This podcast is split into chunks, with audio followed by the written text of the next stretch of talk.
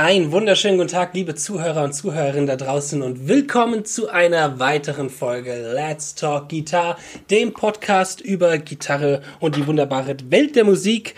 Willkommen zu Episode 8. Heute eine ganz besondere Episode. Wir haben heute was ganz Spezielles vor, denn es ist die erste Episode, wo wir nicht im Duo sind. Das Duo, das bin ich sonst normalerweise, der Justin Hombach und der liebe Fabian Ratzak. Genau. Heute haben wir einen Gast mit dabei, einen ganz besonderen Gast für das heutige Thema. Äh, in Fachkreisen kennt man ihn als Dr. Ibanez, Mr. Ibanez, Head of Ibanez. Heute ist bei uns zu Gast der liebe Dr. Daniel Getke von Meinl bzw. Ibanez Germany. Hallo Daniel. Hallo ihr Lieben, ist mir eine große Ehre bei euch, der erste Gast zu sein im Podcast. Ja, also, freuen uns auch sehr, eine große Ehre, ja. Genau, dich hier zu haben. Genau, und Daniel hat man vielleicht schon mal in manchen deutschsprachigen Videos gesehen, sei es darum von der NAM, wo er vielleicht ein paar Ibanez-Gitarren zeigt und präsentiert, oder generell, wenn es um Ibanez und Deutschland geht, ist er immer sehr präsent und sehr oft vor der Kamera. Ähm, ich meine, bei so einem hübschen Gesicht kann man das ja auch durchaus mal machen. Äh, das ist ja auch nie sehr, nie sehr schade. Ähm, nee, aber Daniel, genau. Erstmal so zu dir, bevor wir anfangen und in das Thema reingehen. Was würdest du denn sagen, oder sag doch mal kurz was zu dir, was du so machst, was so deine Rolle bei Ibanez ist und genau. Okay, gerne. Also ich bin äh, bei Ibanez verantwortlich fürs komplette Brandmanagement, das heißt alles, was Koordination angeht von Sales und Marketing. Und das Ganze halt, wie du schon gesagt hast, für die Firma Meinl. Das heißt, wir sind der Vertrieb für Ibanez. Wir machen das mit, den, mit der japanischen Company seit oh, 60 Jahren plus minus. Und ähm, das ist deshalb auch eine Familienangelegenheit und eine Herzensangelegenheit. Und da ich selber auch mit so jungen Jahren schon irgendwie zum Ibanez-Player geworden bin, durch Freunde, Bekannte, ähm, hat so diese Liebe sich immer peu à peu entwickelt und ist auch irgendwie nie, ja, nie irgendwie erloschen. Und da bin ich dann in der glücklichen Position gewesen, dass ich durch Verknüpfung verschiedener Umstände, gutes Timing und ja, hoffentlich natürlich auch ein bisschen Eigeninitiative dann in die glückliche Lage gekommen bin, mein Hobby so ein bisschen ein Stück weit zum Beruf zu machen, dass ich mich mit halt Gitarren den ganzen Tag auseinandersetzen kann. Und ähm, ja, natürlich sitzen wir nicht den ganzen Tag im Büro und spielen nur irgendwie die neuesten Gitarren, aber wir haben halt die Gelegenheit, mit Künstlern zusammenzuarbeiten, mit den Händlern zusammenzuarbeiten. Viel Endkundenkontakt gehört auch dazu. Das eine oder andere Video macht man mal. Und ähm, ja, es ist halt auch ein großer Spaß, einfach so ganz nah dran zu sein, wenn du halt siehst, äh, am Beispiel zum Beispiel von unserer AZ-Serie, wie so eine Gitarre konzeptioniert wird, vom wirklichen leeren Blatt Papier, wo man drauf malt und wo man dann verschiedene Variationen durchspielt, bis hin dann zum fertigen Produkt, zum Instrument, was dann andere Leute wie äh, zum Beispiel äh, euch äh, gegebenenfalls beeinflusst, neue Songs zu schreiben und irgendwie äh, Musik mitzumachen, also euch ein Werkzeug in die Hand gibt, mit dem ihr schön arbeiten könnt, dann ist das ein sehr befriedigendes Gefühl und etwas, wo ich sage, das ist ein Beruf, äh, da steht man gerne auf und äh, das macht man gerne, weil man einfach was, was Positives beiträgt. Und dieser Positivismus, das ist mir auch immer ganz, ganz wichtig bei unseren Aktivitäten. Also Profit ist natürlich für eine Firma auch wichtig. Jede Firma agiert irgendwie gewinnorientiert und da ist ja auch unser heutiges Thema mit Artist Relations und Endorsements ähm, ein, ein essentieller Punkt.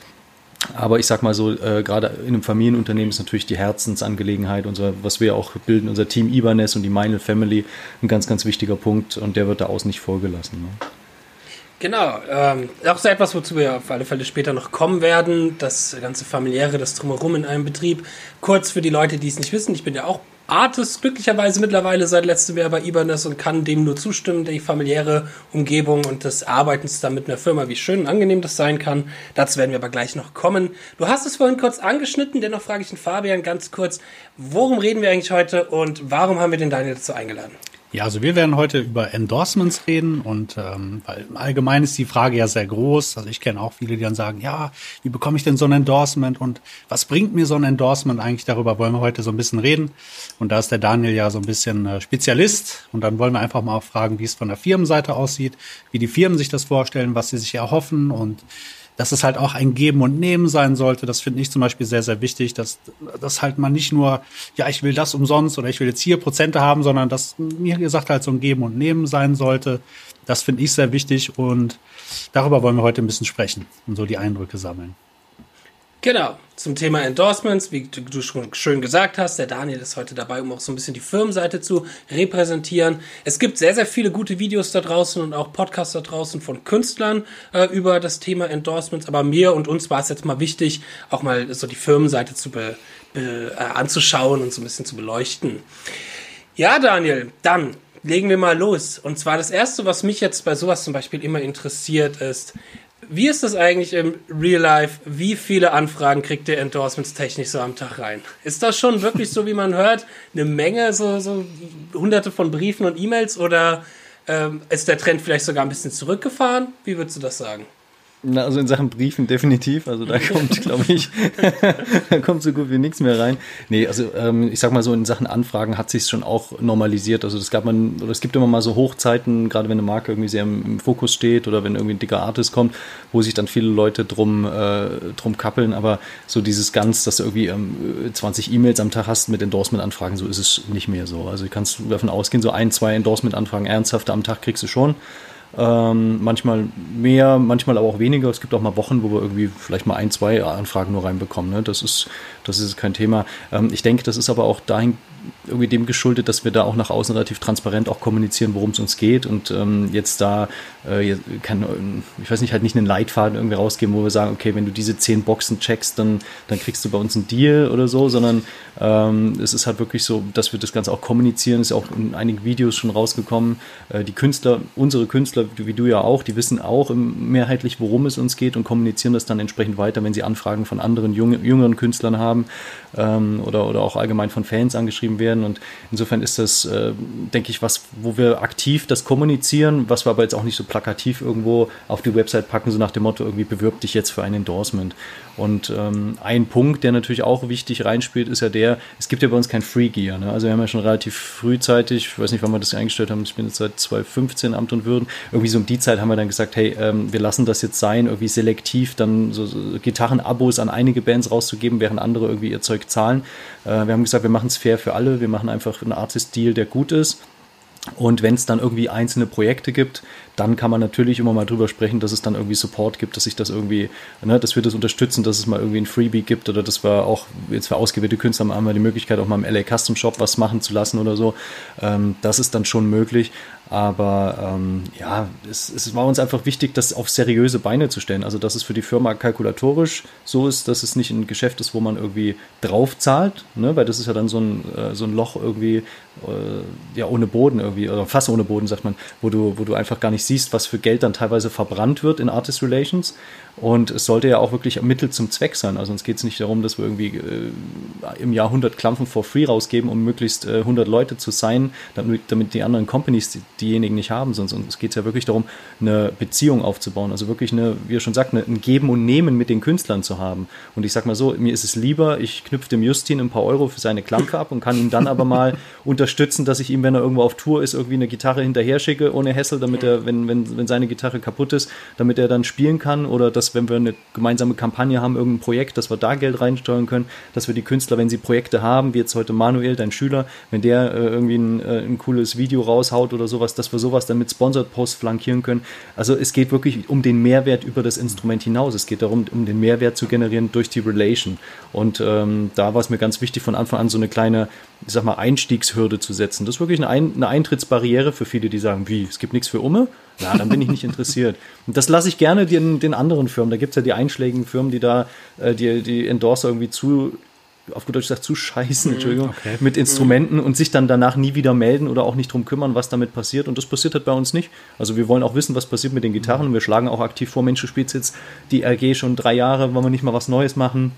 Keine Ahnung, dann entweder, ne, ich muss ja nicht immer eine neue kaufen, wir können auch dann die alte beispielsweise verlosen oder keine Ahnung, wir schreiben sie dann doch gut, weil die Promo gut war. Aber vom Prinzip soll es halt so sein, dass es wirklich ein, Miteinander ist, eine Kooperation, wo beide gut. von profitieren. Und wir wollen halt auch einen kleinen Artist, der vielleicht äh, ein Local Hero ist, wenn der, wo, wenn wir entscheiden, hey, der ist für uns wichtig, dann wollen wir den halt auch nicht hängen lassen. Ne? Und dann wollen wir den nicht im Schatten von Satriani, Vai und Co. verhungern lassen, sondern wollen sagen, so ein, zweimal im Jahr können wir dich halt auch mit irgendwas in irgendeiner Form supporten. Ne? Und wenn es ist, ist, dass wir ihm für irgendwie eine Verlosung auf seiner Website ein paar Goodies zur Verfügung stellen. Aber irgendeine Form von Support soll es sein. Und wir gehen auch wirklich, also da bin ich vielleicht dann der, da kommt der Betriebswirt durch oder äh, irgendwie der Manager-Typ, aber ich bin auch wirklich so, dass mir wirklich am Ende des Jahres mit unserem Team die Liste durchgeht, der Endorser. Und jeder hat auch einen festen Ansprechpartner zugeteilt so dass ich sagen kann, hey, das ist dein Mann, warum ist da dieses Jahr nichts gelaufen? Ne? Und dann können wir auch evaluieren sind wir vielleicht in der Bringschuld, haben wir nichts gemacht oder ist, hat er vielleicht das Endorsement auch irgendwie verschlummt, ist er gar nicht mehr aktiv?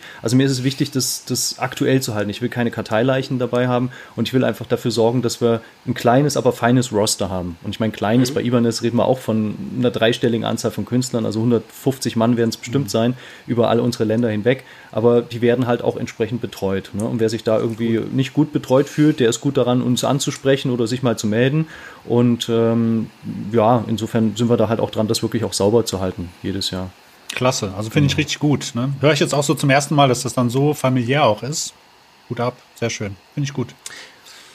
Ja, da wurden einige schöne Dinge gesagt, auf die ich gerne noch später eingehen äh, möchte. Ähm, erstmal aber auch für die Runde und für die Zuhörer da draußen, vielleicht Fabian, vielleicht kannst du ja mal kurz zusammenfassen, wie eigentlich bei dir, um das auf uns beide zurückzuführen, mhm. so ein bisschen deine Endorsement-Erfahrung bis jetzt war, ähm, damit die Zuhörer auch einfach sehen oder hören können, was wir so Erfahrungen gemacht haben. Und dann würde ich ganz gerne mal ein paar Sachen vom Daniel eingehen. Aber Fabian, wie ja. sah denn bis jetzt so dein Endorsement-Deal und Leben aus? Sehr gerne. Also ich habe ein paar Endorsements, äh, bin ich auch sehr froh drum und auch stolz drum. Ähm, und das Wichtige für mich, also es gab natürlich auch mal Zeiten, wie das jeder mal so gemacht hat, da war man so ein bisschen hinterher und man muss unbedingt ein Endorsement haben. Das war eine Zeit lang mal sehr modern, haben viele gemacht und ich gebe zu, ich war dann auch mit dabei. Aber irgendwann habe ich mich dann so abgekapselt und habe einfach geguckt, okay, ähm, was bringt mir jetzt was bringt es mir, wenn ich die eine Gitarre habe und die aber gar nicht spiele dann im Endeffekt, nur weil mein Name dann irgendwo steht oder weil ich mich damit plakatieren kann. Das bin ja nicht ich. Also das finde ich irgendwie falsch. Und mittlerweile bin ich da auch kein Freund mehr von, wenn das jemand macht. Muss jeder für sich selber wissen. Aber ich finde es wichtig, dass wenn man Produkte ähm, tatsächlich spielt und endorst, dass es wirklich ein Geben und Nehmen ist. Ähm, mit den vier, mit denen ich jetzt zusammenarbeite, da funktioniert das super gut. Ne? Ich mache dann gerne Demos und bekomme dann auch dafür was. Also wie gesagt, das ist halt so ein Geben und Nehmen. Und ich spiele die Dinge halt auch. Und das, das finde ich ganz wichtig, dass die dann nicht irgendwo versauern in irgendeiner Kammer und ah, ich muss jetzt mal wieder ein Video machen für den oder den. Ähm, das finde ich nicht ehrlich, nicht loyal und ähm, deswegen kann ich davon nur abraten. Also falls jemand jetzt da draußen denkt, okay, ich habe Bock irgendwie, ja, ich will unbedingt ein Ibanez haben oder ich will das haben, ähm, macht das nicht, sondern guckt wirklich, wo schlägt euer Herz und was, was braucht ihr wirklich und ähm, so würde ich da dran gehen. Weiß nicht, wie es bei dir aussieht, Justin. Ja, bei mir ist es eigentlich sehr ähnlich. Ich hab, bin endorsement-technisch jetzt auch noch nicht, ich sag mal in Anführungsstrichen, so weit. Ich habe zwei, auf die ich auch sehr stolz bin und die ich auch sehr gerne habe. Das ist einmal, wie schon erwähnt, von Ibanez, von Meinl und M-Technisch von Divi Mark, äh, über den guten Jörn Langenfeld, der ja auch bei Ibanez ist. Darüber habe ich den ja auch kennengelernt. Ähm, und ich finde, bei mir, ich mag so ein bisschen die Geschichte, wie das bei mir abgelaufen ist mit Ibanez, weil ich sehr früh auch für mich erkannt habe, ähm, oder ich habe mir sehr früh die Frage gestellt, wenn ich jetzt ein Endorsement haben möchte, ist es eigentlich von, von der Firmenseite aus, bringe ich überhaupt den Marktwert dafür? Ist es, ist es überhaupt relevant für so eine Firma, dass ich von denen endorsed werde? Und deswegen habe ich mich erstmal, was Endorsements angeht, ein bisschen zurückgehalten. Bin dann 2018 bin über AZ wieder zu Ibanez, zum Ibanez-Spieler geworden, über die Ibanez AZ-Serie und habe auf der Guitar Summit, dieser Gitarrenveranstaltung hier in Deutschland, den lieben äh, Frank Schmauser kennengelernt und mich sehr, sehr, sehr, sehr gut mit ihm verstanden. Und Frank Schmauser war bis vor kurzem wie könnte man das sagen, Daniel? Was, wie, was war der Frank genau? Der war unser Marketing-Spezialist. Also der hat sich ja. für, um, um, den deutschsprachigen Markt gekümmert, war da so quasi meine rechte Hand für alles, was Marketing angeht, hat sich um das Operative gekümmert, war auch halt Ansprechpartner für einen gewissen Anteil der, der Künstler und hat da einen fantastischen Job gemacht, weil er eben auch perfekt ins Team gepasst hat. Ne? Der war ist ein genau. sympathischer, offener Mann, war selber ein Metalhead, hat früher auch eine Band gehabt. Also ja. der war mitten, in, mitten im Leben und auch mitten in der Musikszene. Ja.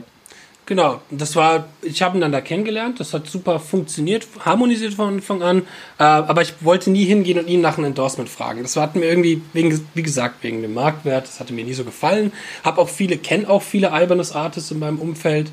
Ähm, aber dann irgendwann tatsächlich kam der Frank auf mich zu und hat das mal genauer mit mir besprochen oder auch mit dir besprochen, Daniel. Und dann war das natürlich, als diese Frage dann hochkam, dass man doch da zusammenarbeiten möchte, ein äh, No-Brainer für mich, dass ich da auf alle Fälle Ja zu sage. Weil gewollt hätte man das auf alle Fälle, aber ich hätte es mir nie anmaßen lassen, da jetzt exzessiv und auch aggressiv vorzugehen, wie es vielleicht manch andere machen und sagen, komm, wie sieht's aus mit Endorsement und was kriege ich denn, was gibt's denn?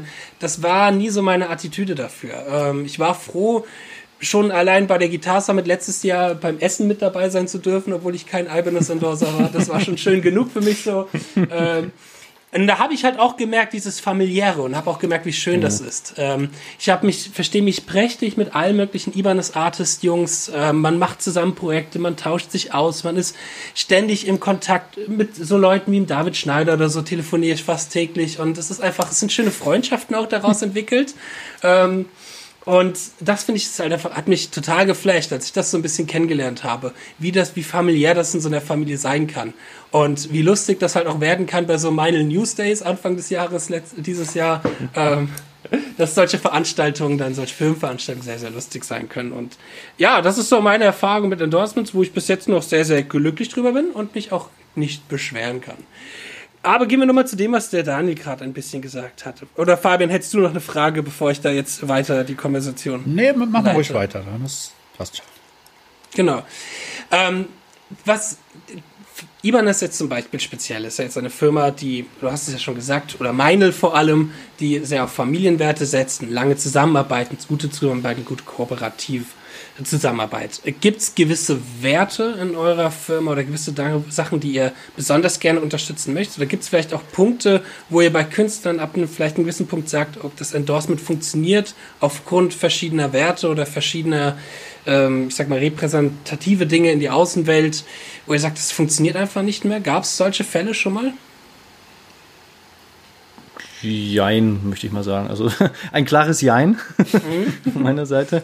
Nee, also ähm, vielleicht um noch den ersten Teil deiner Frage zu beantworten, mhm. welche Werte zählen. Also für uns ist einfach wichtig, dass, dass der Fit gegeben ist zwischen dem, dem Künstler und uns als, als Familienunternehmen. Ne? Wie ich schon gesagt habe, halt meine Family heißt halt, dass man sich auch um die Leute kümmert und wie du es jetzt gesagt hast, als wir da essen gegangen sind, da war das ja keine Frage, dass du da mitkommst zum Essen, weil du schon so im, im Kreis drin warst, man hatte Kommunikation, man, ne, du warst ja, hast dich engagiert auch schon für die Brand und manchmal tun wir uns da tatsächlich intern sogar fast schwerer, jemanden dann zu einem Artist zu machen, zu dem wir schon irgendwie vorab irgendeine, irgendeine geartete Relation haben, mhm. weil man dann irgendwie vielleicht an Angst hat, äh, vielleicht diese ursprüngliche Beziehung zu gefährden oder zu verändern. Ne? Das ist so ein bisschen wie, wenn man irgendwie mit einer, äh, mit jemandem sehr gut befreundet ist, mit einem Mädel oder sowas und, und hm. es entwickelt sich dann eine Beziehung draus. Ne? Um mal so vielleicht diesen Vergleich zu ziehen. Macht man dann die Freundschaft kaputt, um dann die Liebesbeziehung mhm. zu haben? Also macht man die Geschäftsbeziehung, verändert man die vielleicht zu einem Nachteil oder so? Also mhm. da, da wägen wir schon immer ab, sehr, sehr vorsichtig. Also Leichtfertig vergeben wir Endorsements nicht. Auf der anderen Seite vergeben wir aber auch Endorsements, wie ich schon gesagt habe, jetzt auch nicht nach einer internen Checkliste, dass wir jetzt sagen, hey, du musst irgendwie ähm, äh, x tausend Subscriber auf YouTube und Instagram haben, drunter läuft nichts. Wenn der fit gegeben ist, ist für uns ein Local Hero oder ein, ein Mikro-Influencer, mhm. sage ich mal in Anführungsstrichen, viel wertvoller, wenn der eben wirklich 100% hinter, hinter der Marke steht. Und das ist nämlich auch das, worum es uns geht, wenn wir bei den Werten sind. Also für jetzt für meine generell ist Werte natürlich, dass man sich als Mensch, dass man sich äh, versteht und dass man eben so gewisse Grundwerte teilt. Ne? Also mhm. jetzt mal ganz formal äh, so die freiheitlich-demokratische Grundordnung der BRD sollte man anerkennen. Also einen Aluhutträger ja. werden wir im Endorsement-Roster nicht finden.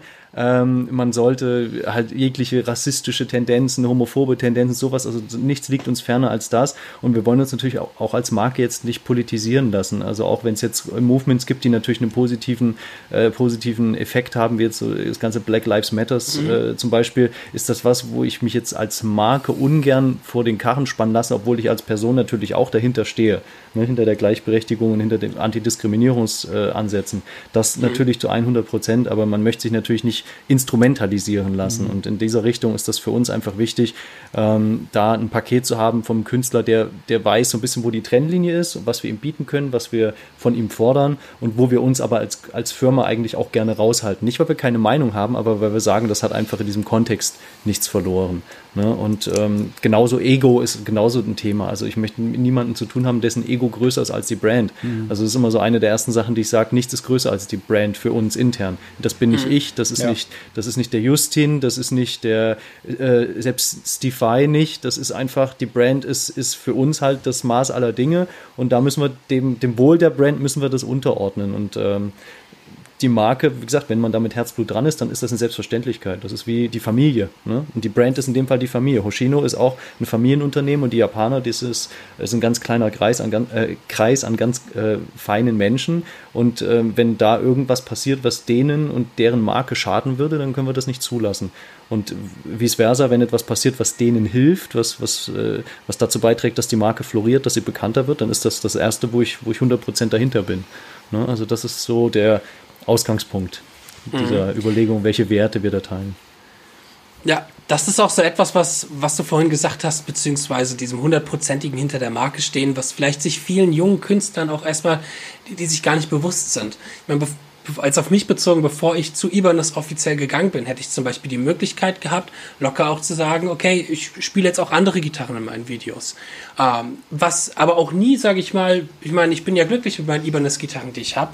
Und ich habe auch kein, absolut gar kein Problem damit zu sagen, ich spiele jetzt nur noch Ibanez. Und das ist halt auch noch so etwas, was äh, sich jedem bewusst sein sollte, dass wenn man auch endorsed wird von der Marke, dass es auch ein bisschen heißt, auch hinter dieser Marke zu stehen. Und da muss man sich halt wirklich sicher sein, stehe ich wirklich hinter dieser Marke? Ist das etwas, was ich die ganze Zeit spielen kann, womit ich auch glücklich bin? Oder würde ich vielleicht dann doch lieber mal eine Fender spielen oder mal ein ESP oder auf dem nächsten Jazzgig mal eine BC Rich rausholen? So. Das muss man. das muss man ja. sich halt auch bewusst sein. Und ähm, deswegen ist es zum Thema Endorsements. Ähm, bei Gitarren gerade da muss man sich das sehr bewusst sein. Ich finde, es gibt ja auch noch Endorsement im kleineren Bereich. Den finde ich sogar teilweise, was manche Sachen angeht, noch ein bisschen, ich sage in Anführungsstrichen, wichtiger. Mhm. Ohne Seiten. jetzt das Endorsement, genau, ohne jetzt das Endorsement von Ibanez klein machen zu wollen. Aber es geht, wenn es zum Beispiel jetzt um Peripherie-Sachen geht, sowas wie Seiten, sowas wie Plektren, mhm. Kabel, all den Kram, das, was man täglich irgendwie verliert und braucht.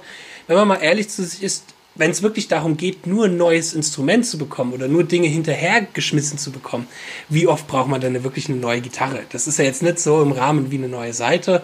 Ähm, deswegen war, finde ich zum Beispiel wichtig, wenn man anfängt mit Endorsements und mit Firmenzusammenarbeit, durchaus auch erstmal ich sag mal in Anführungsstrichen klein anzufangen und halt mal gucken, dass man mit einem mit einer Seitenfirma zusammenarbeitet oder wenn es um sowas wie Kabel oder so geht und nicht direkt nur weil man hier lokal ein zwei Gigs hat oder was Interessantes in Aussicht hat oder eine tolle Platte in Aussicht hat, direkt zu Ibanez gehen. Ähm, weil davon gibt es leider auch, glaube ich, sehr, sehr viele. Oder ich habe auch schon ein paar Menschen kennengelernt, wo ich dachte, mm, die, die auch dann noch zu mir kamen und gesagt haben, Justin, kannst du da bei Ibanez nicht mal was klar machen? Ich glaube, wenn du einmal offiziell irgendwo Artist bist, dann kriegst du oft diese Frage gestellt, ob man nicht irgendwo was klar machen kann. Und ich meine, ich habe auch schon gerne Kontakte wie mit Manu damals vermittelt und so, wo ich auch guten Gewissens sagen konnte, äh, ich gebe den Kontakten alles sehr gern weiter, weil ich wusste, dass der der Brand sehr gut tun wird. Und wenn einer der Brand gerade gut tut, dann ist das durchaus der Manuel. Ähm, und, aber wenn ja sonst jemand anderes zu mir kommt, dann muss ich da auch manchmal sagen, du, ich weiß nicht, also ich kann es gern versuchen, klar, aber ich weiß nicht, ob nur weil du nächstes Jahr ein Album rausbringen wirst, ob das reicht, um, sag ich mal, zu einer großen Marke wie Ibanez zu gehen. Deswegen da durchaus auch mal, wer sich natürlich für sowas interessiert, mal auch ruhig mit, mit kleinen Fischen anfangen. Also erstmal vielleicht ein Seiteninstrument, äh, Seiteninstrument, erstmal Seitenfirma oder so befragen und da gucken, was da so geht. Vor allem, weil eben auch das die Dinge sind, die sich sehr schnell abnutzen, die man eher braucht, als vielleicht mal eine neue Gitarre. Ich finde, und die man halt auch, ja, ja sorry, ja, ich finde, ja. Was ich auch wichtig finde, ähm, tatsächlich der Unterschied ist, wenn ich jetzt zum Beispiel, sag mal, ich spiele in einer Band und große Tour steht an und da sind viele Vorbereitungen zu treffen. Und wenn man dann überlegt, okay, ich spiele sowieso schon, sage ich jetzt mal, Ibanez schon seit Jahren und ich gehe jetzt auf Tournee und vielleicht kann ich da so einen Kontakt herstellen und man kann da so ein bisschen was machen. Genau, weil du ja gerade sagtest, Daniel, auch, dass ihr auch die Künstler versorgt, international, wenn mal irgendwas passiert, eine Gitarre geht kaputt oder und das ist zum Beispiel auch so ein, so ein Service-Faktor, den man natürlich dann sich auch zu Nutzen machen kann. Und wenn man dann sagt, ey, ich mache dafür ein paar Demos oder ich mag sowieso euer Brand und ähm, dass das halt so ein, so ein Geben und Nehmen ist, dann, dann finde ich das gut, wenn man dann auch tatsächlich nachfragt. Ne? Ist ein Unterschied, wenn ich jetzt, ich meine, ich habe sowas selber auch schon mal gemacht, deswegen äh, will ich mich da jetzt nicht so. Aber ich sag mal, wenn man jetzt nur zu Hause sitzt und äh, vor seinem Rechner spielt und äh, dann denkt, ja, irgendwie habe ich heute mal Bock, ach hier, guck mal, Scheckter hat eine neue Gitarre rausgebracht. Ich glaube, ich schreibe die mal an. Ich habe Bock auf die. Das sollte man, finde ich, jetzt nicht so machen, sondern tatsächlich wirklich schauen, okay, was bringt mir das jetzt wirklich? Ne? Bringt mir das, habe ich da Bock drauf tatsächlich? Oder ist das jetzt nur so eine Sensationsgeilheit, dass ich dann halt auch hoch angesehen werde und ja, guck mal, ich bin jetzt hier und ähm, da wäre ich sehr vorsichtig, weil man darf ja auch eins nicht vergessen, ich sag mal, die ganzen ähm, Hersteller, die kennen sich ja auch untereinander und sowas macht dann natürlich vielleicht auch mal die Runde. Ne?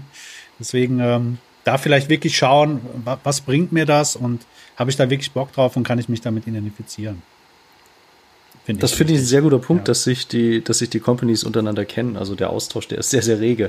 Insofern ist man da sehr gut angeraten, auch nicht verbrannte Erde zu hinterlassen, selbst wenn man vielleicht mal einen, einen mhm. Endorser verlässt, ne, als Artist. Ähm, also das äh, geht in einer kleinen Branche wie der Musikinstrumentenbranche sehr, sehr, sehr, sehr schnell um, wenn Leute schwierig sind oder wenn mhm. Leute einfach nur Sachen abgreifen wollen. Ja. Mhm. Und letztlich ist ja der Punkt, den du auch gesagt hast, also wenn, wenn man so Sensationsgier gerne machen möchte, gibt es auch einen Markt für, da wird man halt Gear-Demo-Guy. Ja, klar. Ja, dann macht man halt genau. halt Videos, stellt Sachen vor und da kann man völlig losgelöst von jeglichem Endorsement, kann man da natürlich mhm. Sachen vorstellen und hat auch immer den, den heißen Scheiß quasi äh, vor der Kamera. Ne? Das ist aber was völlig anderes als ein, als ein Artist-Deal. Der Artist, der soll halt äh, wirklich hinter der Marke stehen und einzelne Produkte entsprechend auch als sein Hauptwerkzeug einsetzen. Und nur wenn man das, wenn man da wirklich dahinter steht und wenn man das so durchexerziert äh, für sich selber, dann, dann ist das überhaupt sinnhaft, weil ähm, ja, es ist wirklich auch, ich kann auch wieder die, die Analogie zum Leben ziehen. Wenn du eine Tür aufmachst äh, oder eine Tür zumachst, kannst du eine andere aufmachen, aber wenn du dich halt für ein, eine Tür entscheidest, durch die du durchgehst, dann hast du halt vielleicht drei, vier andere eben nicht gewählt. Ne? Gleiche bei der Partnerwahl. Wenn du eine Frau heiratest, dann heiratest du, äh, wie viel haben wir in Deutschland? 80 Millionen, dann heiratest du 40 Millionen eben nicht. Ne? Also das ist so, äh, und so ist es ja bei der Brand genauso. Wenn ich halt Ibanez ein Endorsement habe, dann kann ich halt nicht bei Scheckter anfragen, hey cool, die neue Banshee ist, ist klasse, kann ich die nicht mal äh, haben? Meine, klar haben auch unsere Künstler andere äh, Gitarren, das ist ja, steht ja auch völlig außer Frage. Ne? Wer würde einem, einem Maler sagen, dass er nur mit dem Pinsel der Stärke zweieinhalb ja. Millimeter malen darf? Das ist ja Quatsch. Ne? Das sind ja Werkzeuge. Aber ich sag mal, als unter dem Business-Gesichtspunkt muss man halt dann sicherstellen, dass wenn man Fotos macht, wenn man auf CDs ist, wenn man live spielt, dass man dann eben entsprechend die Marke repräsentiert, die man, äh, für die man auch endorst, weil äh, wenn man nicht dahinter steht, dann leidet nicht nur die Brand, dann leidet auch die eigene Glaubwürdigkeit. Und das ist ja als Künstler eigentlich das Allerschlimmste, was passieren ja. kann. Weil die Brand, wegen einem Artist verliert die Brand nicht an Ansehen und hat äh, Gewinneinbrüche bis, äh, bis zum St. Nimmerleinstag, sondern der Artist leidet am meisten darunter, wenn er dann als Gearhopper oder als so beliebiger Künstler äh, verschrien ist. Ne? Und da muss man, also Loyalität und Integrität, das ist ganz, ganz zentral deswegen meine ich, dass man sich das erstmal wirklich sehr, sehr gut überlegen sollte, ob man wirklich direkt halt zu einem Gitarrenfirma geht, nur das Endorsement willen. Das ist ja auch oft das, dass man halt denkt, man hat, ich sag mal, deutlich mehr Prestige und Ansehen und man sei der, endlich der professionelle Musiker, den man immer sein wollte. Das hat, sei man nur dann, wenn man ein Endorsement hat. Ähm, das muss man sich halt vorher alles echt gut überlegen. Ich finde, es macht sogar auch Sinn, äh, sich die Firma mal wirklich ganz genau von den Menschen her anzuschauen. Und eben solche Veranstaltungen wie die Guitar Summit oder die Musikmesse, sowas mal zu nutzen, um einfach auch mal die Leute dahinter kennenzulernen und die Firma dahinter kennenzulernen. Weil wie du ja gesagt hast, Daniel, ist es auch sehr wichtig, mit den Leuten zusammenzuarbeiten und so wie in jedem anderen Betrieb mit einer Firma ja auch zusammenarbeiten. Ich glaube, das ist das, das Wichtigste ist, fast, ne? Äh, würde ich mal sagen. Die Menschen dahinter, ja. ja. ja. Und was was bei mir damals auch so ein großer Knackpunkt war, was ich richtig cool fand, war, als die Yassi Hofer mal auf Tournee gegangen ist und ihr der Bus kaputt gegangen ist. Und dann Ibanez Meinl direkt stand und gesagt hat, ey, wir haben hier noch einen Bus zur Verfügung, nimm den. Und das ist ja. nochmal so ein Support, der darüber hinausgeht, über das, über das Instrument an sich. Und das, das fand ich damals total, hat mich total geflasht irgendwie. Das, was, was ist das denn für eine coole Marke, dass die dann halt einfach so jemanden so unterstützt? Ähm, und ja, ich meine, deswegen erstmal vielleicht die Leute, die Artists, die Menschen, die da drin sind in der Firma und die Menschen, die sich um alles kümmern, mal vielleicht so ein bisschen kennenlernen und auch dann für sich selber wissen, okay, will ich diese Art von Ehe irgendwann mal eingehen? Wäre das eventuell was? Oder ist es vielleicht dann auch lieber doch nicht das Wahre? Und das ist ja dann auch vollkommen okay. Also lieber so rum, als dann irgendwo sich verpflichtet fühlen, aber eigentlich keine Lust drauf haben. So wie in allem anderen ja auch. Das macht ja auch keinen Sinn. Und es macht ja auch keinen Spaß dann. Richtig, ja. Ja, schau dir, es ist wie in der Familie, schau dir die Geschwister, schau dir die Eltern an, dann kannst du ja, ein genau. bisschen entscheiden, wenn du eine Freundin hast, ob du dich in dem Umfeld wohlfühlst. Und wer sich jetzt, ja. wer, mit, wer sich mit dir, mit, mit mir, mit unseren anderen Artists nicht identifizieren kann oder will, der ist äh, auch nicht gut beraten, äh, ein Endorsement anzufragen, weil er sich dann halt in diese Familie begibt und äh, wenn er da von vornherein irgendwie die Hälfte nicht leiden kann, dann wird es halt schwierig. Absolut. ja, stimmt. Was mich mal interessieren würde, Daniel, du bist ja auch Musiker und Gitarrist, also zumindest, glaube ich, du hast mal, spielst du noch aktiv Gitarre eigentlich? Mm, ich habe jetzt eine Familie, dadurch ist es mit Samstag und Sonntag irgendwie sich bis äh, tief in die Nacht äh, verdingen auf Bühnen dieser Welt momentan nicht so gut, aber ich habe mal äh, lange Zeit so eine Top 40 Band gespielt, so richtig mit ne, Samstag hingehen, Truss mhm. und alles aufbauen, Licht und dann bis 4 Uhr nachts spielen und wieder abbauen. Also so den richtigen was man kennt, dann auch später ein bisschen professioneller mit so einem, mit einem Double, äh, Westernhagen-Double, dann äh, ein paar Termine auch äh, deutschlandweit gehabt, wo man dann halt, wo dann alles ein bisschen professioneller war, wo man dann nur noch hingeht, ne, sein Köfferchen aufmacht, Gitarre rausholt, einstöpselt und alles kann Perfekt. losgehen. Also ich kenne so beide, kenne so beide Seiten. Das ist ganz cool. Ähm, genau, also, aber das ist auf jeden Fall was, was einem hilft zu verstehen, was so die Erfordernisse sind. Und ich sag mal so, als ich versuche auch alle Instrumente immer gut anzutesten und jetzt nicht nur, weil es Spaß macht, sondern einfach auch, um zu verstehen, wo sind vielleicht Schwachstellen, wo sind Punkte, die sich besonders gut eignen bei bestimmten Instrumenten. Ne? Also, keine Ahnung, wenn Artists, häufig haben wir auch Anfragen von Künstlern, die die Marke gut finden, die sich aber mit dem Produkt gar nicht so unbedingt gut auskennen.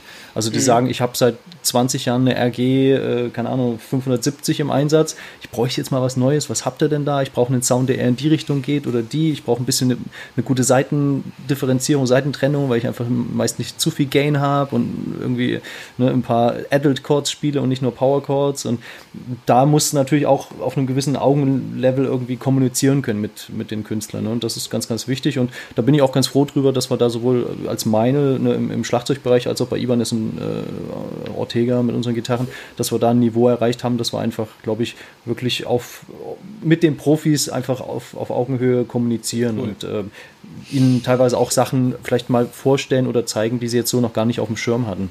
Ne, also das, das ist ganz wichtig. Also ohne das geht es auch nicht. Also wir haben ja, wie gesagt, du ja. hast ja den Frank, den Frank auch schon erwähnt, der hat uns dann jetzt aus privaten Gründen verlassen, hat, äh, hat sich eine, eine, Stelle gesucht, wo er nicht mehr ganz so viel pendeln muss und so. Äh, alles verständlich. Ähm, aber da war jetzt für die Nachfolge der Stelle auch essentiell, dass wir da jemanden haben, der selber Gitarre ja. spielt und ja. der auch eine Ibanez-Gitarre spielt. Ne? Also ich hatte die mhm. Stellenausschreibung extra so gemacht, da stand da, weißt du, was eine AZ-Serie ist, weißt du, was ein Edge-Tremolo ist, kennst du Nita Strauss und ne, also so ein paar Fragen, wer die nicht alle mhm. mit Ja beantworten kannte, der, der der wusste eigentlich schon, ah, da brauchen wir nicht bewerben. Ne? Also ja, einen gewissen ja. Geek-Faktor, den brauche ich dann schon. Ne? Also, ja. ja. ich habe mir das immer mal so vorgestellt, dass wenn man sich bei Meinl Ibanez bewirbt, dass man dann so ausgefragt wird, wofür welche Zahl im Namen steht oder dass man die Gitarrennamen auswendig kann und so. Wie so ein Eignungstest. ähm, ja, das ist schön und das ist auf alle Fälle sehr hilfreich. Ähm, ich meine, man sieht's auch, ich finde das, ich finde es immer sehr lustig, wenn man jetzt sich die Videos vom guten HP 42 vom Henning anschaut, wo du dann auf der Couch im Hintergrund sitzt, Daniel, und immer dem Henning zuflüsterst, was das jetzt eigentlich für ein Holz ist und was Ich arbeite da sind. aber tatsächlich, jetzt mal ohne Witz, also das glauben die Leute ja nicht, ne? Also, aber so ein mhm. Tag bei Henning, der geht ja dann acht oder zehn Stunden. Das heißt, ja, ich setze ja, mich dann dahinter ich. und ich arbeite dann tatsächlich E-Mails ab. Also ich habe da nicht meine PowerPoint, wo die ganze so. Zeit Specs so, draufstehen, okay, sondern krass, ah, ich arbeite da echt. Das heißt, wenn ich manchmal nicht sofort reagiere, dann liegt das daran, dass ich mir denke, ah, lass den ruhig machen. Ne? Ach so, das heißt, das kommt sogar noch so aus dem FF, so, wenn dann irgendwie eine Frage kommt, dass du gar nicht mehr nachgucken musst und einfach direkt weißt, zack. Achso, ja, ja, na gut, das, das ist dem geschuldet, dass man ja den ganzen Tag mit den Instrumenten äh. zu tun hat. Also das definitiv. Nee, aber eher, wenn jetzt, wenn, wenn er dann fragt, ah, worum geht es da oder kannst du das beantworten und ich nicht sofort reagiere, dann denke ich mir immer, oh, die Leute denken, oh Gott, der ist so total unaufmerksam. Aber was man halt nicht versteht, ist, dass ich da dann vielleicht schon vier Stunden sitze und ja irgendwann auch noch ein bisschen ein paar Sachen erledigen muss. Und äh, man weiß ja auch nicht, was dann bei Henning im Video landet. Insofern ist das immer ein lustiger Spaß, aber ich glaube, ja. das kommt dann auch authentisch irgendwie rüber. Ne? ja, wie, wie, wie sieht denn so für so jemanden, der viel mit Artists zu tun hat und der da hauptverantwortlich ist, wie sieht denn da so ein Alltag im Groben aus? Gibt es überhaupt einen Alltag oder ist das wirklich von Tag zu Tag immer was anderes, eine neue Herausforderung? Hört sich auf jeden Fall spannend an. Ne? Ja, definitiv. Also es ist super abwechslungsreich und äh, ich sag mal, ich bin auch ein Mensch, der so ein bisschen dieses diesen Wechsel brauche. Also ich möchte nicht jeden Tag irgendwie schon wissen, was ich von, von früh um 8 bis abends um, um 17, 18 Uhr irgendwie mache. Insofern ist das natürlich Ab der Abwechslungsreichtum auch definitiv was, was, was den Beruf und allgemein auch die Branche äh, ganz, ganz spannend macht. Ne? Also natürlich in der Buchhaltung bei uns, da ist, wird gearbeitet wie in jeder Buchhaltung, aber alles, was so im, im Produktentwicklungs-, im, im Sales-Bereich auch und im Künstlerbereich zu tun hat, Marketing, ähm, das ist sehr, sehr abwechslungsreich. Ne? Also im Sales, im Verkauf hast du einfach viel mit den Händlern zu tun, kriegst von denen Feedback, musst Probleme lösen zusammen mit denen. Bei den Artists ist es genauso, die wollen ein Produkt haben, die wollen eine Lösung für, für einen Sound haben, den sie im Kopf haben. Und ähm, was jetzt so die Kommunikation mit, mit Japan und Hoshino angeht, da ist es ja ähnlich, dass man da halt versucht hat, möglichst äh, frühzeitig äh, Sachen zu kommunizieren, wenn es mal ein Problem gibt mit irgendwie der Qualität, dass man das frühzeitig wieder umstellt und rückmelden kann, Reparaturen vornimmt. Das ist Produkthinweise, Produktentwicklung. Also wenn wir jetzt das über das 2021 Line-Up, 2022 Line-Up reden, dass da halt die Markttendenzen, Trends, Feedback und sowas eben auch gebündelt werden und hinkommen. Und ähm, wenn ich das jetzt auf mein, mein Leben, meinen Arbeitsalltag runterbreche, ist es tatsächlich so, dass eigentlich kein Tag wie, wie der nächste ist. Ähm, natürlich mit deutlich weniger Reisen jetzt durch Corona, aber in der Regel versuche ich auch schon zum Beispiel zu Händlern zu fahren, also und auch mindestens in jedem Land alle zwei Jahre einmal gewesen zu sein, mhm. in dem wir Ibanez vertreiben und da mit den ausgewählten Händlern einfach face-to-face -face das Feedback zu bekommen, was im Markt geht, ob wir, wie wir uns verbessern können und ähm, ja, einfach wie wir die Marke noch weiter voranbringen können, weil letztlich der Verkauf ist ja das, was ist ja die Pflicht, ne? Artist Relations und Marketing und die ganze Verkaufsförderung, das ist ja die Kür, die so, ne, die Sahne auf der leckeren Torte, aber das, das eigentliche Hard Selling, also dass die Ware, dass unsere Produkte äh, qualitätsgeprüft werden, ne? dass die dann zum Händler gehen, dass wenn der Händler die in die Hand nimmt, dass die schon perfekt eingestellt ist, dass er die an die Wand hängen kann und dass sie dann auch an die, an die Schüler und an die, äh, an die Künstler und an die, äh, ja, halt die Musiker überall verkauft werden in unseren Gebieten. Das ist ja das, das Kerngeschäft. Ne? Und das ist so das, äh, wo ich halt einfach koordinativ viel, viel mache. Ähm, meistens habe ich so, um mal einen Rhythmus zu bekommen, also früh morgens, wenn ich aufstehe, kümmere ich mich erstmal um die Japan-E-Mails, also alles, was von Hoshino, vom mhm. Hersteller kommt oder was dorthin gehen muss, einfach um die Zeitdifferenz Konferenz zu überbrücken, weil man sonst, wenn ich jetzt irgendwie wie jeder normale Mensch äh, um, um irgendwie 8 Uhr dann so den Rechner anmache und dann ne, normal im Büro dann so mein Zeug Krämchen arbeiten würde, dann ähm, wäre ja in Japan der Arbeitstag schon fast rum. Das heißt, dann hättest du halt so ein Delay von von einem Tag immer für eine Antwort und eine Rückantwort. Und das versuche ich halt zu vermeiden, indem ich relativ früh schon mal so über die wichtigsten Sachen drüber gehe und einmal alles nach Japan schicke und ähm, das dann nochmal in den zweiten Rutsch dann später aufarbeite. Und dann, bei uns machen ja in Deutschland die Geschäfte, Deutschland, Österreich und auch in, in Zentraleuropa die Geschäfte ja, gerade die Musikgeschäfte nicht vor neun oder zehn Uhr auf. Mhm. Insofern kommt dann so das Normale im Alltag rein, was dann von Händlern und vom Verkauf kommt.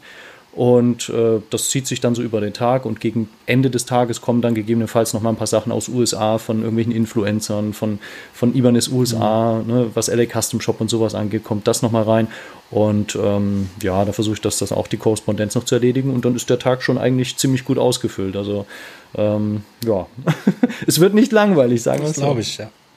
Das kann ich mir echt vorstellen. Vor allem, wenn dann auch wieder das Event-Business ein bisschen hochgeht und ein paar Live-Auftritte, da bist du ja auch immer, glaube ich, immer aktiv, wenn so ein Steve Vai hier nach Deutschland kommt oder so. Ja. Oder ja. Paul Gilbert oder mit Martin, wenn der auf Tour ist mit Tom, bist du ja auch immer stetig dabei, ne? Bist dann auch genau, mit auf genau. Tour quasi. Naja, ich gehe nicht, also ich nehme jetzt nicht jeden Termin wahr. Also mit einer Familie und einem mhm. Privatleben ist ja nicht so, dass man dann, dass man irgendwie am liebsten auf Achse ist und äh, weil man zu Hause irgendwie feuchte Wände hat. Aber es ist mir schon wichtig, einfach auch mitzukriegen, was passiert. Ne? Und also wenn Künstler da sind, dann versuche ich dann schon auch auf jeden Fall zumindest einen Teil der Tour mit zu begleiten und auch das Feedback zu bekommen, eben um live vor Ort zu sehen, was können wir noch besser machen, was funktioniert, was funktioniert nicht, ähm, wie, wie, ist, wie ist einfach auch das Feedback. Ne? Also ich meine, im Stify, das, das ist ja ein Selbstläufer. Wenn du so jemanden da hast oder einen Paul Gilbert, da brauchst du nicht groß überlegen. Ne? Aber ne, mhm. so jemanden wie Paul Gilbert zum Beispiel dann zu Martin ins Studio zu bekommen oder Andy Timmons zu Martin in sein Studio mhm. zu bekommen, das erfordert im Vorfeld dann schon ein bisschen Überzeugungsarbeit und auch äh, koordinatives Geschick und dass das sich dann so alles schön eintaktet. Ne? Heute auf dem Guitar Summit, morgen in Plauen, ja. Äh, ja, in, in krass, Sachsen ja, irgendwie im, im, Studio. Also das, das ist so ein bisschen der, der Trick und auch, sagen wir mal so, die Hauptarbeit, die so im Hintergrund passiert, dass alles so, dass ein Rädchen ins andere reinfasst. Ne? Aber ohne die Rädchen an sich wäre ich auch hilflos. Also ohne unsere Gitarreneinsteller, die bei uns äh, jeden Tag da hunderte Gitarren durchkloppen, die wirklich perfekt eingestellt sind, ohne unsere Außendienstler, die dann beim Kunden stehen. Äh, also würde ohne, und auch ohne unsere Marketingjungs, da würde das überhaupt nicht funktionieren. Also du brauchst eigentlich an jeder Ecke, äh, brauchst du die richtigen Leute, die einfach dazu beitragen, dass das Gesamtkonstrukt funktioniert.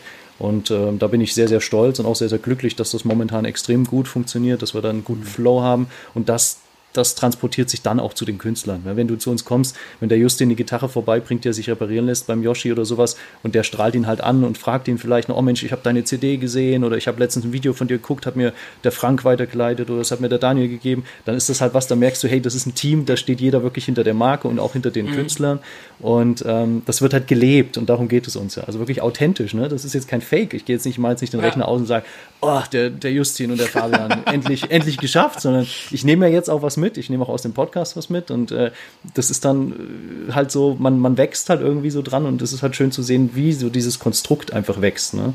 Also und das, das ist einfach auch was, was einen erfüllt. Das finde ich zum Beispiel auch sehr beeindruckend, weil ich arbeite in so einem Musikgeschäft und jedes Mal, wenn dann Gitarren von Ibanez kommen, ich meine, wir bedienen jetzt eher so die günstige äh, Fraktion, aber ich bin immer wieder erstaunt, wie unglaublich gut die eingestellt sind und das Setup ist wirklich perfekt, also Hut ab da wird wirklich alles gecheckt, egal ob es eine Gitarre für 150 Euro ist oder für 1000. Da wird kein Unterschied gemacht und das finde ich wirklich gut. Ne?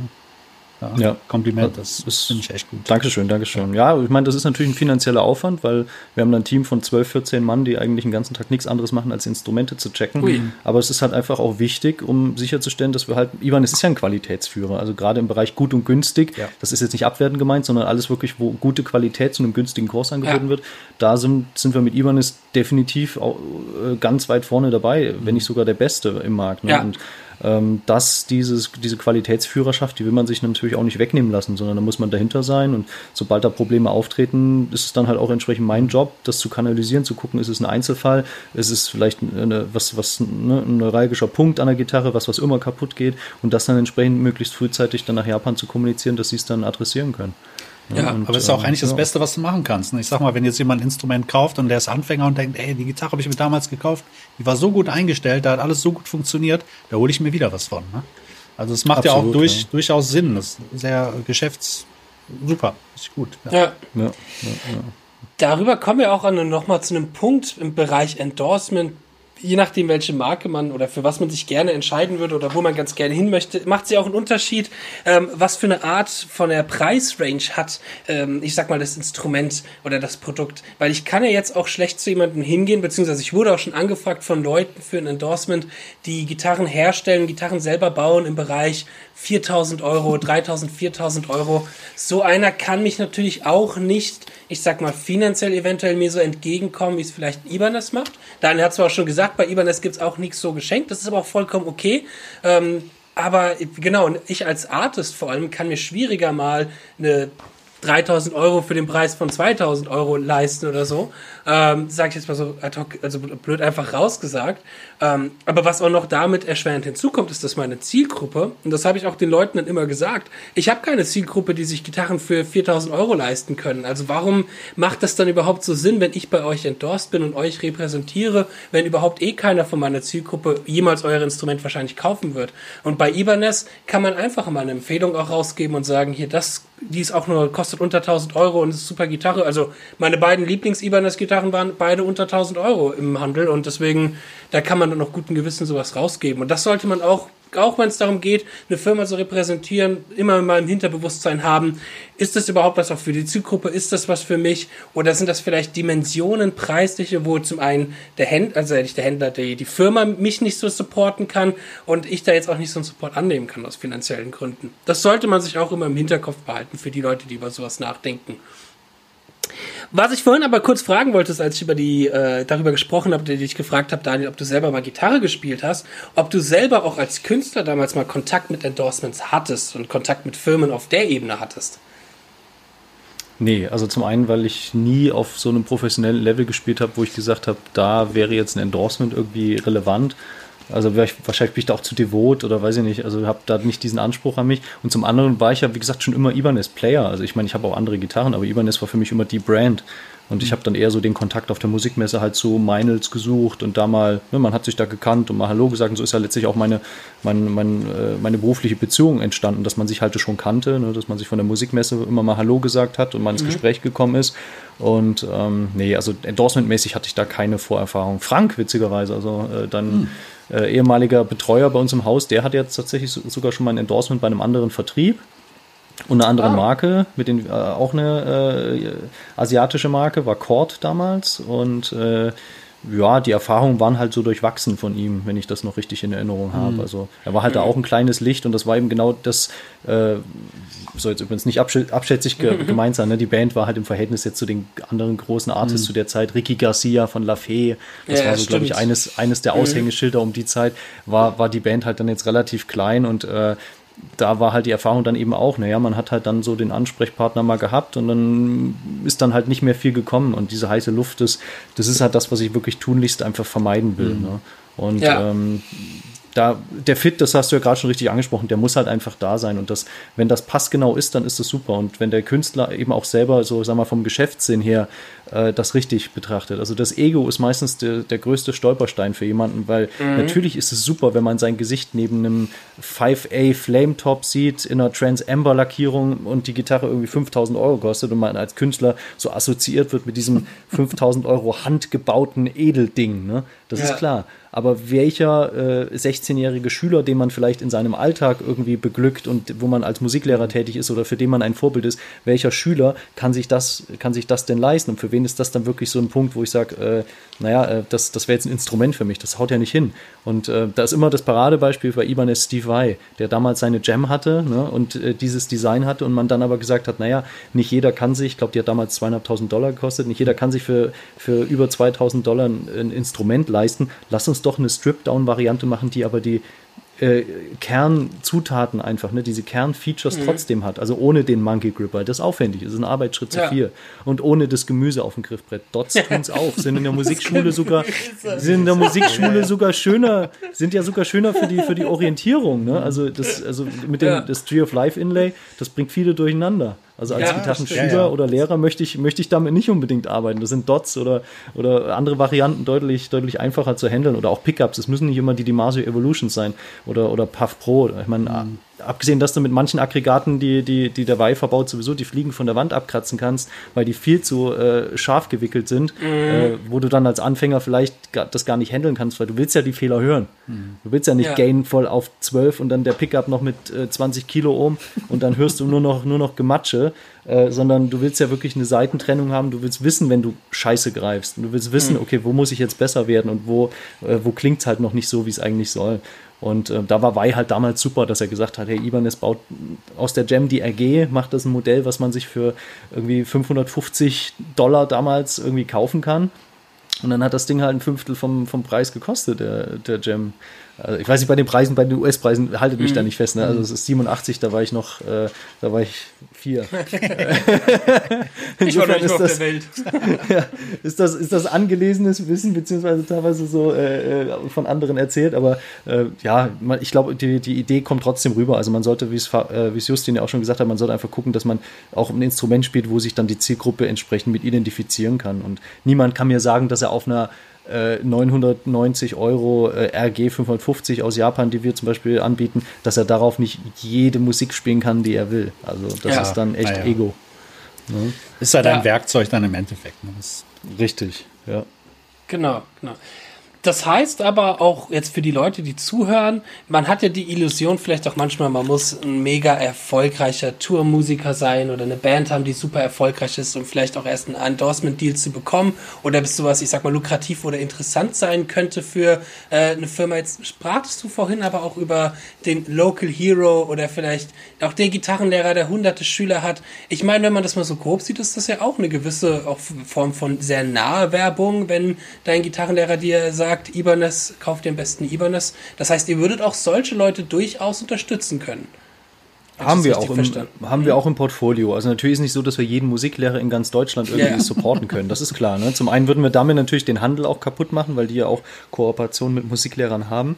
Wir wollen natürlich nicht dem, äh, den Gitarrenläden irgendwie die Butter vom Brot nehmen, aber es ist natürlich schon so, wenn das jetzt ein, ein, ein Gitarrenlehrer ist, der vielleicht auch ein bisschen überregionalen Appeal hat, der auch selber, äh, der auch selber Alben rausbringt, der selber in irgendeiner Form halt, ich sag mal, überdurchschnittlich aktiv ist und mhm. auch noch überdurchschnittlich hinter der Marke steht. Naja, da wären wir, da würden wir die Hose mit der Kneifzange zumachen, wenn wir so jemanden nicht in irgendeiner Form supporten würden. Ne? Also wie gesagt, es mhm. muss gar nicht immer unbedingt ein, ein mhm. volles Endorsement sein. Manchmal fragt er halt nur ja, an und sagt, ey, ich genau. habe da ein Event in meiner Musikschule, können wir nicht was machen? Machen, dann sind das halt so lose Kooperationen, aus denen dann vielleicht sukzessive was wird. Aber es gibt jetzt, wie gesagt, keine Kriterien. Ähm, ein festes Beispiel, Tom Quayle.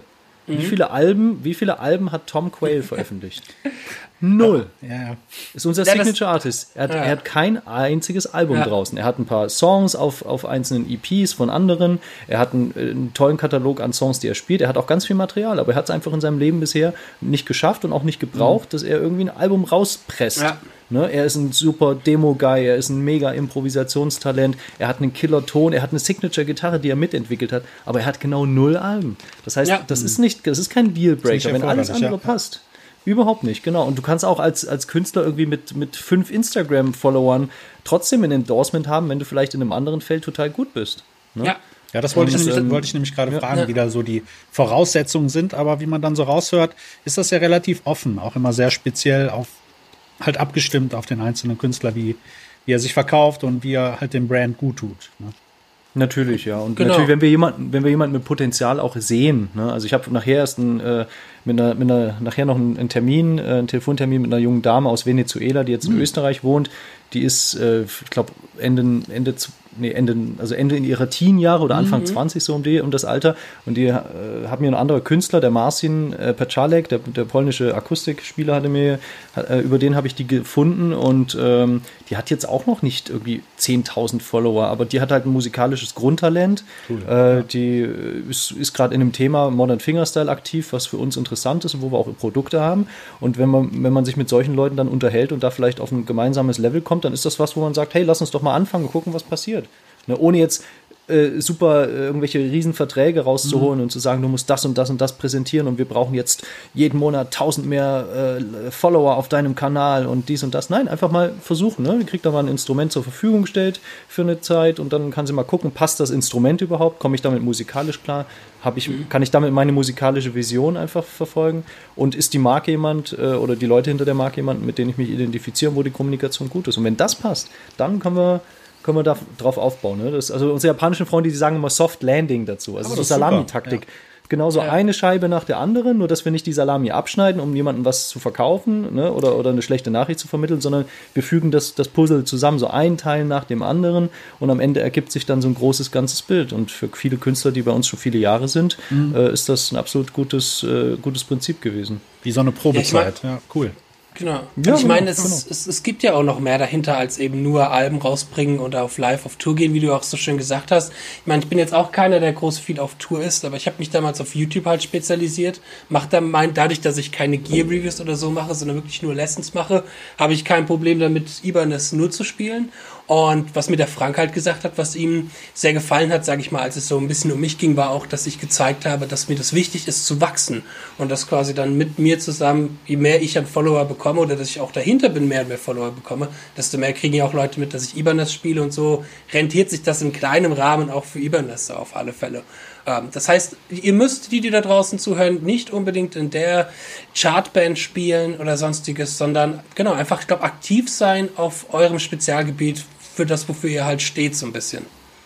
Genau. Spezialgebiet war der richtige Punkt. Aktiv sein ist ein Punkt und das Spezialgebiet haben. Das heißt, sucht euch die Nische. Seid nicht wie, wie jeder andere und macht ja. das, was, was 15 vor euch auch schon gemacht haben, sondern schaut, wo seid ihr besonders gut. Ne? Die Stärken stärken und nicht unbedingt versuchen, die Schwächen auszugleichen, überall super zu sein. Jeder, ja. jeder ist, ist, ist nicht gut in einer Disziplin. Ne? Gibt viele Sachen. Ich bin ja. furchtbar zum Beispiel in Orientierung, wenn ich Auto fahre. Ich kann keine Karten lesen oder ne, Norden, Süden, Osten, Westen, völlig wurscht. Muss ich aber nicht. Dafür gibt es Navigationssysteme. Genau. Dafür fahre ich sicher Auto. Ich fahre gut Auto. Ich kann auch gut schnell Auto fahren und lange Strecken. Ich schlafe nicht ein.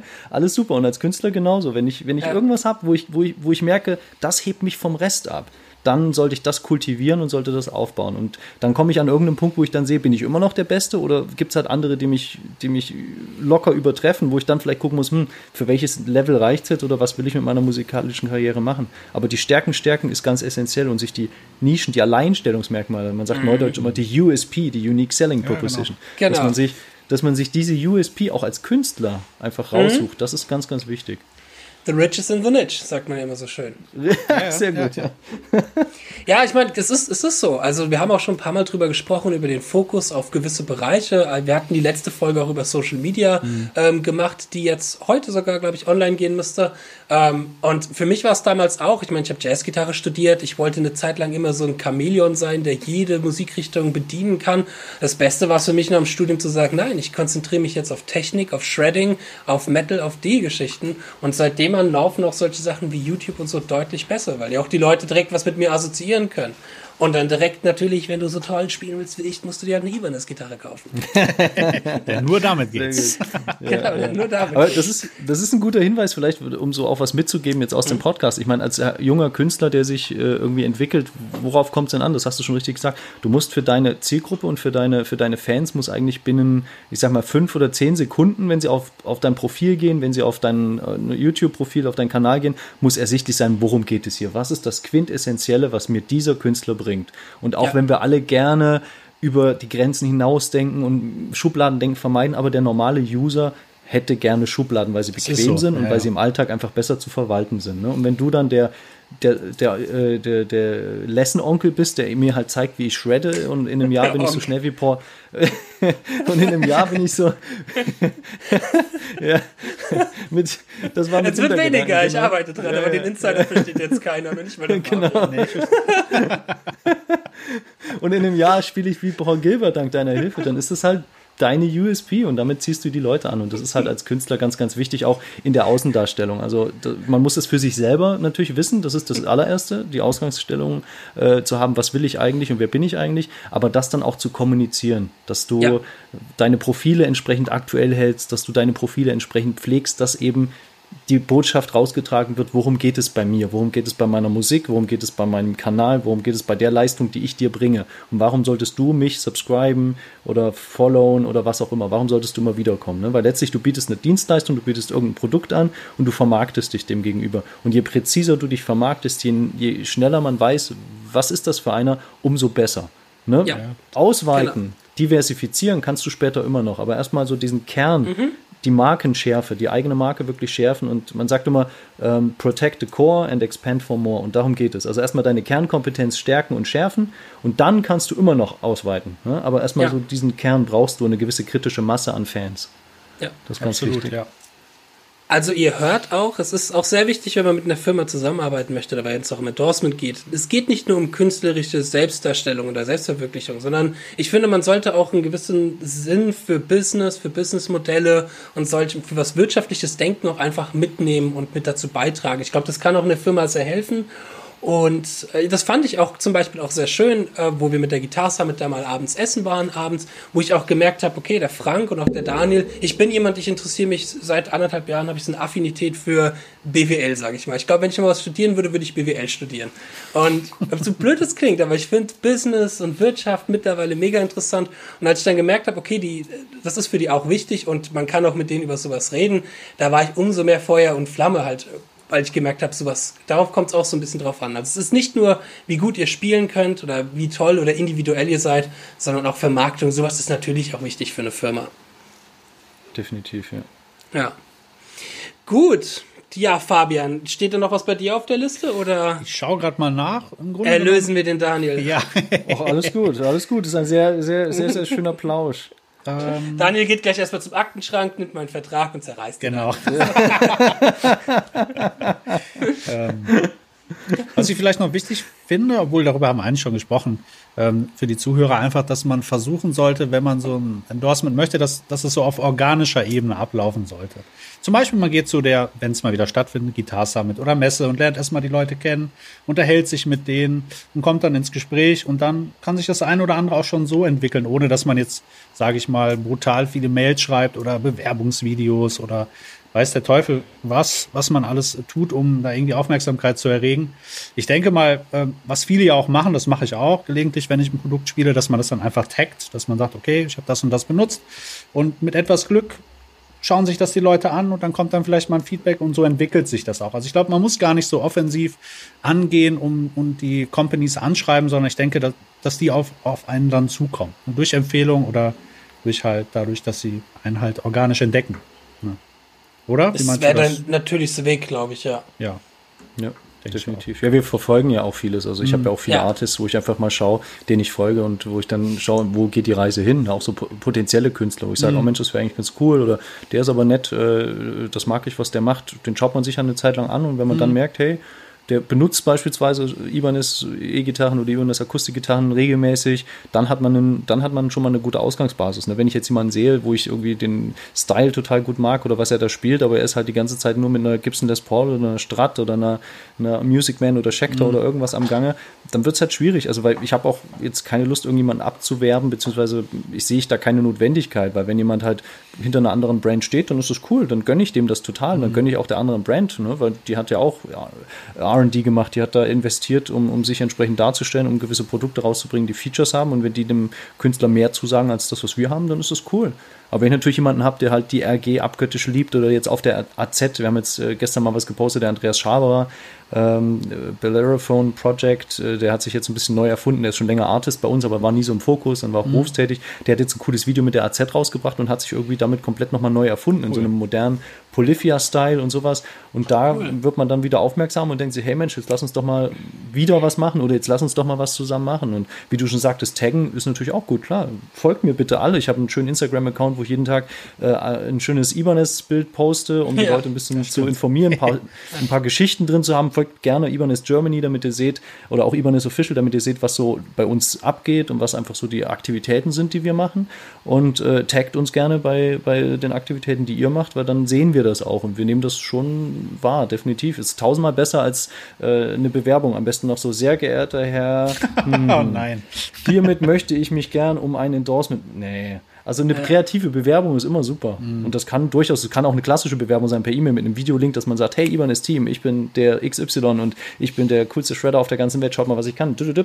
ne, so nach dem Motto. Das kann natürlich auch sein, haben wir auch alles schon bekommen. Ist, ja. Sowas ist super auffällig, aber äh, es, es, es hat immer so ein bisschen, was ist man? Ist man dann so ein Typ? Ne? Wenn du so ein Typ nicht bist, wenn du eher der Lehrer bist, naja, dann poste doch halt immer mal ein paar Fotos von deiner ganzen Schulklasse mit, mit Ibanez-Klampfen und wie du irgendwie ein großes Musikfestival in deiner Region auf die Beine stellst, wo halt dann Ibanez groß äh, mit gefeatured ist und dann sprich uns an, hey, ich habe da das Festival, können wir nicht irgendwas zusammen machen, könnt ihr das supporten? Also wie ihr schon gesagt habt, das sind so ganz mhm. organische Sachen. Also erzwingen ist nie eine gute Idee. Das, nee, äh, ja. Meistens, das fällt dann so zusammen. Da sind wir wieder bei den Zahnrädchen. Manchmal kann man es koordinieren, also aktiv erzwingen, sag ich mhm. mal. Und manchmal kann man es einfach, fällt es dann einem so ein bisschen in Shows oder so ein bisschen in die Hände. Und das ist eigentlich das Angenehmste, wenn es dann so ganz natürlich ja. passiert. Ja, kurz vorm Abschluss noch, äh, weil ich denke, wir haben jetzt so gut wie alles gesagt, was gesagt werden konnte und wir sind auch knapp jetzt gerade über die 60 Minuten hinüber. Äh, Gibt es skurrile Geschichten, Anekdoten von Bewerbungen, äh, irgendwas, wurde was jetzt, du bist seit 2015 bei Ibanez, hast du gesagt?